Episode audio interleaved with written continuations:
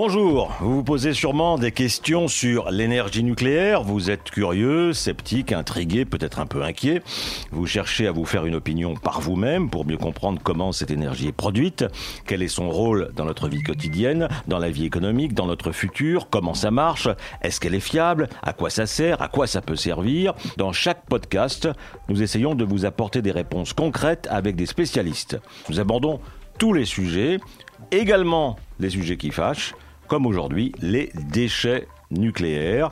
Toutes les installations industrielles produisent des déchets. Une centrale nucléaire est une installation industrielle. La particularité, c'est qu'elle produit des déchets plus ou moins radioactifs qui doivent être manipulés et gérés avec des précautions bien précises. Et c'est l'objet de ce podcast. Déchets nucléaires, faisons le tri.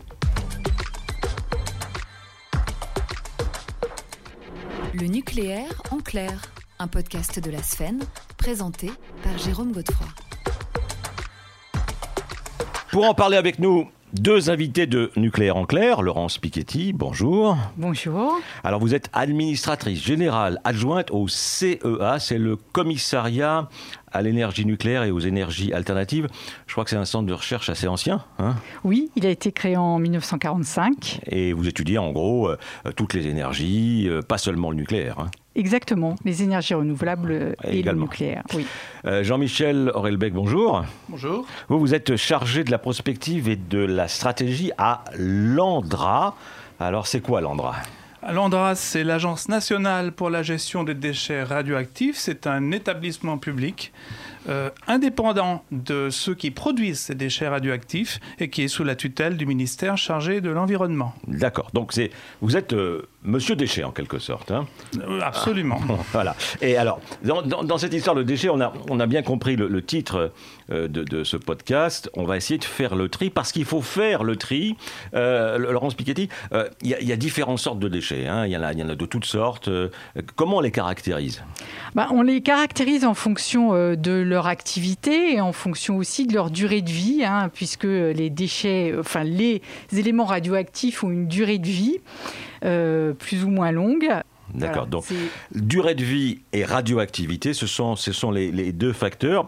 Et, vous, à Landra, euh, c'est votre boulot tous les jours. Vous devez, vous devez faire le tri. Hein. C'est ce que vous faites euh, concrètement. Nous faisons le tri de façon à ce que pour chaque type de déchet, en fonction de sa dangerosité, en fonction effectivement de sa durée de vie, nous mettions en œuvre des solutions concrètes qui soient adaptées déchets. Elles peuvent être très différentes d'un déchet à l'autre. Alors justement, euh, Monsieur Relbeck, euh, la quantité de déchets euh, qui, viennent des centrales nucléaires, il y en a, il y en a beaucoup, c'est énorme, mais tout n'est pas radioactif au même degré. Voilà, exactement. Nous avons des, des déchets de, différentes catégories en fonction des critères qu'on vient d'évoquer. Ça va de déchets que l'on appelle de très faible activité, euh, dont la dangerosité est, extrêmement faible. Alors c'est quoi par exemple? Ça peut être des déchets de démantèlement des installations. Donc des, euh, murs, des du, gravats, du, béton quoi. Oui, hein d'ailleurs beaucoup hein d'entre eux se trouvent sous la forme de ce qu'on appelle les big bags. Euh, les big bags, ça veut dire on les met dans des grands sacs Des grands sacs, comme mhm. on les voit mhm. sur les chantiers ah publics. Donc ça, c'est des déchets de très faible activité. On peut s'en sans danger. Hein. Et, ça va ensuite jusqu'à des déchets que l'on appelle de haute activité, euh, desquels d'ailleurs il ne s'agit absolument pas de s'approcher parce que là, ils sont extrêmement dangereux. Mais la grosse différence entre ces déchets, une des grosses différences entre ces déchets les plus dangereux, haute activité, et les déchets les moins dangereux, bah, c'est la quantité. Mmh. Alors, de grosse quantité de déchets peu dangereux, il y a de très faibles quantités de déchets très concentrés. Alors, en volume, Laurence Piketty, c'est combien les, déchets vraiment euh, qui posent des problèmes? Alors, en, fait, euh, c'est 3% de, l'ensemble des déchets radioactifs. Oui. Donc, euh, c'est. Euh, et, actuellement, donc, sans solution qui est en train d'être étudiée par l'ANDRA, et, mon collègue en parlera tout à l'heure, sur le stockage géologique de, de, long terme, pour l'instant, tous ces déchets sont entreposés de façon sûre dans les sites des producteurs. Alors ça fait quand même euh, des dizaines d'années qu'il y a des centrales nucléaires en France. On peut préciser d'ailleurs aussi qu'il n'y a pas que les centrales nucléaires qui produisent des déchets radioactifs, hein, par exemple. En, gros, deux tiers des déchets radioactifs viennent directement de l'électronucléaire, des centrales et puis des installations qui, on va dire, gravitent autour des centrales. Et un tiers vient de la recherche, alors en partie de la recherche nucléaire, mais pas que, euh, de la médecine, de la défense. D'accord. Donc euh, beaucoup de déchets une petite quantité qu'il faut gérer avec beaucoup d'attention et de précaution.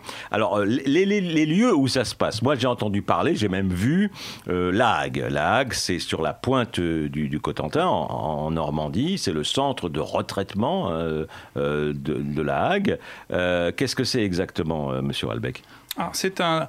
les, combustibles des centrales nucléaires c'est ça qui fait tourner les combustibles nucléaires, dans lesquels il y a de l'uranium. Ces combustibles, euh, ils restent un certain temps dans le cœur, et puis au bout d'un certain temps. Le cœur, dans le, dans le cœur, du réacteur. et au bout d'un certain temps, ben, on les considère comme usés. Ils ont fini leur travail, ils sont épuisés. Donc on les enlève. Et on les enlève, et on les envoie justement sur ce site de la Hague pour que l'on puisse séparer à l'intérieur de ces combustibles ce qui peut être recyclé, revalorisé, de ce qui est clairement un déchet ultime. Là, on fait le tri. Hein. On fait le tri.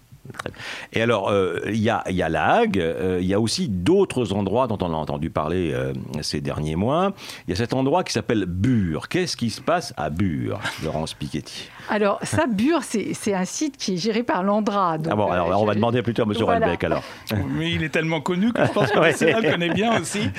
Bure, aujourd'hui, si vous allez à Bure, c'est un petit village qui, de, la, de la Meuse, qui est pas très loin de la limite avec la Haute-Marne, dans lequel vous allez trouver des installations expérimentales de l'Andra. Vous n'allez pas trouver le moins de déchets radioactifs à Bure aujourd'hui. Il n'y a pas de nucléaire à Bure. Il n'y a pas de déchets radioactifs, il n'y a pas de nucléaire à Bure. Il y a un laboratoire souterrain, euh, un puits, enfin deux puits pour être précis, de 500 mètres de profondeur. En bas de ce puits, vous avez quelques centaines de mètres, un peu plus de galeries dans lesquelles nous menons des expérimentations pour évaluer, vérifier que l'on sera capable un jour de stocker de manière sûre euh, des déchets radioactifs, cette fois-ci, euh, dans cette zone euh, de Bure. Alors cet endroit expérimental, il est destiné à ces combustibles, à ces déchets très, très, très radioactifs. Oui, absolument. Avec une longue vie, c'est ça hein? Nous y étudions donc le, stockage de, ces déchets de, de, haute activité. Et à côté du laboratoire souterrain, quelques kilomètres, se situe ce que nous appelons le projet C'est un projet dont on parle beaucoup aujourd'hui. Mmh. C'est un projet, cette fois-ci, d'accueil de vrais déchets radioactifs pour les stocker, les mettre en sécurité définitive. Ça veut dire, Laurence Piketty, que ce qui se passe à La Hague, c'était une solution transitoire et que maintenant on pense à l'avenir à beaucoup plus long terme, c'est ça? Oui, tout à fait. En fait, je disais tout à l'heure qu'il y avait 3% des déchets, c'est ceux de haute activité.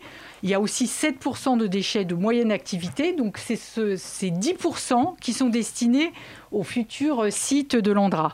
Aujourd'hui, 90% de tous les autres déchets radioactifs sont déjà stockés et ont une solution de stockage à l'Andra. Donc les 10% restants, 3% donc à peu près se, mmh. trouvent à la Hague. C'est évidemment temporaire. Les autres 7% sont entreposés euh, sur d'autres sites de producteurs, que ce soit euh, à, Orano, au CEA ou, ou, chez EDF, et seront destinés ensuite à partir dans un stockage définitif. Donc le, projet euh, qui est euh, CIGEO. Le projet CIGEO, donc c'est un projet aujourd'hui, euh, mais dont la, conception est très avancée et dont nous avons, nous sommes proches de hmm. déposer une demande d'autorisation de construction de ce, de ce, centre. Je voudrais pas rappeler de mauvais souvenirs parce que quand même autrefois on faisait un peu n'importe quoi. On, jetait les, les, déchets dans la mer, ça a existé ça quand même. Pouvez pas le nier, monsieur Oui, oui, cette autrefois, c'était entre 1946 et 1993, où effectivement, un certain nombre de pays ont immergé des déchets radioactifs dans un cadre, euh, dans un cadre formel. Hein, ils n'ont pas fait ça en douce, euh, sachant que depuis 1993, euh, c'est la Convention de Londres, toute immersion de déchets radioactifs est définitivement interdite. Et nous, en France, on en a émergé, je crois, quelque chose comme 14 000 tonnes, 14 200 tonnes pour être précis. Dans l'Atlantique en 1967 et en 1969, oui, absolument. Mmh, dans l'Atlantique, bon. Mais tout ça, c'est oublié. Et finalement, le, l'industrie nucléaire euh, mûrit, euh, grandit, euh, devient plus raisonnable quand même, parce que au départ, même s'il n'y a pas vraiment de radioactivité dans la mer, si j'ai bien compris. il y a eu beaucoup de contrôles, de campagnes de contrôle qui ont été faites à partir de 1980 pour savoir justement s'il fallait ou pas agir sur ces déchets émergés. Bon, la conclusion qui a été tirée de, de ces différents contrôles, c'est qu'il n'y a pas lieu lieu de, de, chercher à les récupérer. Bon, alors tout ça, on, oublie, on jette plus rien dans la mer, c'est interdit. C'est interdit. Bon, alors on a eu l'AG, et maintenant on a ce projet d'enfouissement. moi, j'ai quelques, quelques doutes, Laurence Piketty. vous, vous parliez de très longue durée de vie. On va, on va mettre ça sous la terre, si j'ai bien compris, à plusieurs centaines de mètres. Euh, euh, c'est tout de l'argile, hein, monsieur Rolbeck. Hein. oui, c'est de l'argile. Pourquoi l'argile? Une argile très imperméable pour empêcher l'eau de circuler autour des déchets et d'aller euh, disperser la radioactivité qui se trouve dedans. C'est un, un, critère très fort de choix de, mmh. cette couche d'argile. Elle est imperméable, elle est épaisse, elle est très stable dans le temps, elle est très continue. Mmh. Et ça fait 20 ans que nous la reconnaissons grâce à ce laboratoire souterrain dont je vous ai parlé. Mais Laurence Piketty, on parle de, quel délai On se projette vers, vers quel euh, horizon historique euh, C'est des milliers d'années, là, non? Oui, mais justement, ce qui est conçu euh, par l'Andra, c'est justement un système de confinement sur la durée. C'est tout le principe de, du projet qui est, qui est mené par l'Andra. En fait, je pense qu'il faut quand même voir que le danger, c'est certes les, déchets radioactifs les, plus, les plus radioactifs, hein, de haute activité, mais le risque, il est lié à l'exposition. Or, en fait, le projet de l'Andra permet à ce que ni l'environnement euh, ni euh, les êtres humains ne soient exposés à ce risque de radioactivité. C'est vraiment tout le principe euh, de ce projet de disposition des déchets euh, en profondeur. Monsieur Albec. Et ceci sur une très grande durée. Pourquoi est-ce qu'on est capable d'affirmer de, que ceci se fera sur une très grande durée, des milliers, des dizaines de milliers d'années? En fait, nos études vont même encore bien au-delà de ce que je, des échelles de temps que je viens de mentionner, parce que nous sommes justement dans une couche d'argile qui a plus, plus de 100 millions d'années d'âge et qui a toutes les raisons de rester stable pendant des millions d'années encore. Vous ne craignez pas euh, des, risques sismiques, par exemple? Ah, c'est quelque chose qui est pris en compte mmh. dans, la conception de l'installation euh, euh, et, dans l'étude de sa sûreté. Pour cela étant, il est clair qu'on est dans une région faiblement sismique, mais mmh. clairement, c'est pris en compte. Et sachez que nous, nous faisons les études de conception et les études de sûreté de cette installation, mais nous sommes extrêmement contrôlés par différents organismes, et je pense en particulier à l'autorité de sûreté nucléaire, mais pas que. Et sachez qu'ils sont extrêmement vigilants sur la prise en compte de ce genre de, risques qui doivent être intégrés. Et la malveillance c'est le terrorisme que, comment, comment on fait Bien sûr. Alors, justement, là, euh, vis-à-vis de ce risque, nous, nous allons. Le, le projet CIGEO, ça consiste à placer les déchets à une profondeur de 500 mètres. Donc ils seront quand même très à l'abri de toutes les, choses qui peuvent se passer en surface, qu'elles soient d'origine accidentelle, naturelle, ou qu'elles soient effectivement de, liées à la malveillance. Laurence Piketty, on n'a pas parlé beaucoup du, transport. Hein. On, voit beaucoup euh, les, les, manifestations euh, d'antinucléaires euh, quand il y a des convois, des camions ou des, ou des trains qui transportent des déchets. Est-ce qu'il est n'y a pas un danger là, dans, le transport? Alors, de, de, la même façon, il y a une très importante réglementation hein, autour du nucléaire et autour des transports, euh, bien évidemment aussi. Donc si on se réfère à des chiffres, vous savez que l'exposition qui est liée euh, à, à la radioactivité euh, liée aux activités industrielles, dont le transport, elle est de 150 fois inférieure à la radioactivité naturelle. Donc on voit que c'est extrêmement bien contrôlé. Sur les transports, par exemple, on a des conteneurs dont certains, en fonction de la radioactivité de l'objet transporté, euh, peuvent avoir des, euh, des largeurs, des épaisseurs de des épaisseurs de plusieurs centimètres euh, en acier, en bois, enfin, pour se protéger justement euh, de la radioactivité qui pourrait être à l'extérieur vis-à-vis de l'environnement ou des populations. Donc tout ça, c'est extrêmement contrôlé avec des chutes de, conteneurs de, mmh. de, plusieurs mètres de hauteur. Enfin, voilà, justement pour garantir qu'en cas d'accident sur la route, il n'y aurait pas de dispersion de cette radioactivité. Donc ça, c'est le présent. Je reviens à vous, Monsieur Albeck, parce que en, y réfléchissant, vous êtes chargé de la, prospective à l'ANDRA, hein, cette agence qui s'occupe des, déchets radioactifs. Euh, est-ce que vous avez, comment vous allez communiquer à, à, ceux qui vont nous suivre sur cette planète dans, dans 10 000 ans, dans 100 000 ans euh, Comment vous allez leur dire il y a un truc euh, bizarre là en dessous C'est prévu ça Oui, bien sûr. La mémoire, des, la mémoire de, de, de la nature, de l'existence des déchets et puis de, de la mémoire de, de, leur, de leur emplacement, ça fait partie de nos programmes évidemment. Euh, du reste, très concrètement, c'est quelque chose qui est déjà mis en place et qui continue à se développer sur un de nos anciens stockages. Alors cette fois-ci, il s'agit de déchets de faible activité activité. Mmh. C'est ce qu'on appelle le centre de stockage de la Manche. Un stockage qui est fermé aujourd'hui où on a concrètement des outils de mémoire qui sont développés. Alors, ce, qui Ça veut dire quoi un outil de mémoire? C'est permettre à nos successeurs, à différentes échelles de temps, de garder le souvenir de l'existence des déchets, de ce qu'on a fait sur ce site. Il y a, une plaque à l'entrée euh, euh, Il y a beaucoup de documentation qui est conservée, mais de manière euh, très particulière, des archives, du papier permanent, plein de technologies. Et on réfléchit à des technologies qui permettraient de franchir des échelles de temps bien supérieures à celles du papier. Vous savez que le, support papier, c'est encore le plus durable aujourd'hui. Hein. C'est plus mmh. durable qu'un support électronique qu'il qui, qu'il faut renouveler très régulièrement. Alors, quand même, une chose importante, je voulais dire, nos stockages, et bon, pour revenir sur le projet CIGEO, il est conçu pour pouvoir bien confiner, même si on l'oublie. Mmh. Euh, c'est pas un objectif d'oublier le, stockage, mais clairement, euh, il restera sûr même si on l'oublie. Mais on considère que pour des raisons éthiques, mais, mais aussi même pour des raisons réglementaires qui nous sont euh, imposées par l'autorité de sûreté, euh, il faut faire en sorte de, euh, de transmettre la mémoire de ce qu'on a fait euh, aux générations futures, les prochaines, sur quelques siècles, c'est pas très difficile, euh, et, et, on essaye de voir si on peut prolonger ça le plus possible. Encore une fois, s'il y a oubli c'est pas grave dans le sens où euh, bah, c'est fait pour, mais quand même, on trouve que, que, c'est bien de, garder cette mémoire. Alors, Laurence Piketty, on a beaucoup parlé jusqu'à présent de, comment stocker, entreposer ces déchets de la manière la plus sûre. Est-ce qu'on pourrait pas quand même tout simplement les, recycler au moins en partie? Et ça se fait déjà. Hein? Alors oui, ça se fait. C'est vrai qu'il y a deux piliers en fait dans la gestion des déchets euh, radioactifs.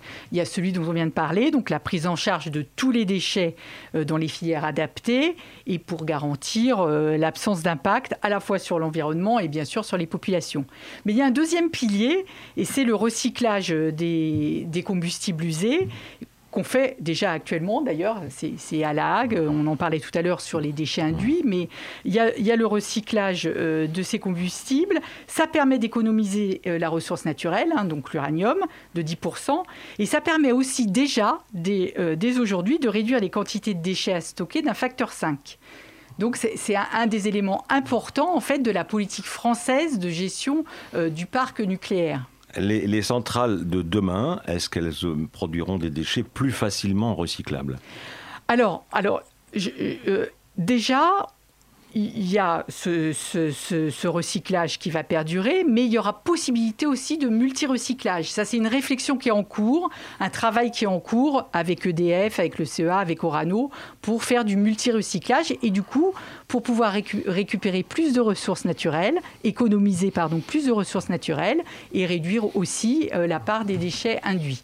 Et puis, il y a une autre action qui est lancée euh, actuellement, c'est cette fois-ci plutôt sur des déchets euh, plus faiblement radioactifs c'est de les recycler, recycler euh, notamment tout ce qui est métallique et le recycler et avoir possiblement euh, euh, pouvoir les réutiliser.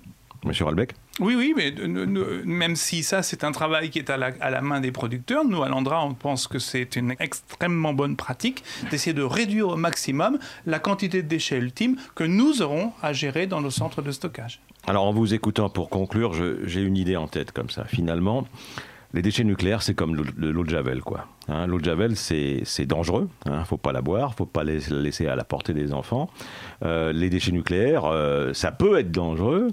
Hein, euh, on est bien d'accord là-dessus. Mais, mais à partir du moment où on connaît ce danger, on, le maîtrise, on, peut, on peut le contrôler, et c'est mieux comme ça. Oui, tout à fait. Vous avez complètement raison. Donc, vous écoutez avec beaucoup d'attention. Et, on, sait déjà le faire aujourd'hui euh, sur les installations existantes, mais pendant une durée euh, qui est de quelques dizaines d'années. Et notre travail à nous, à l'Andra, c'est de le faire tout aussi efficacement, mais cette fois-ci sur la grande durée, on va dire de manière définitive. Eh bien, je vous remercie tous les deux, Laurence Piketty du commissariat à l'énergie atomique et Jean-Michel Aurelbeck de l'ANDRA, l'Agence nationale de gestion des déchets radioactifs. Vous pouvez retrouver ce podcast et tous les autres podcasts produits par la SFEN chez vos diffuseurs habituels et sur le site de la SFEN, sfen.org. À bientôt.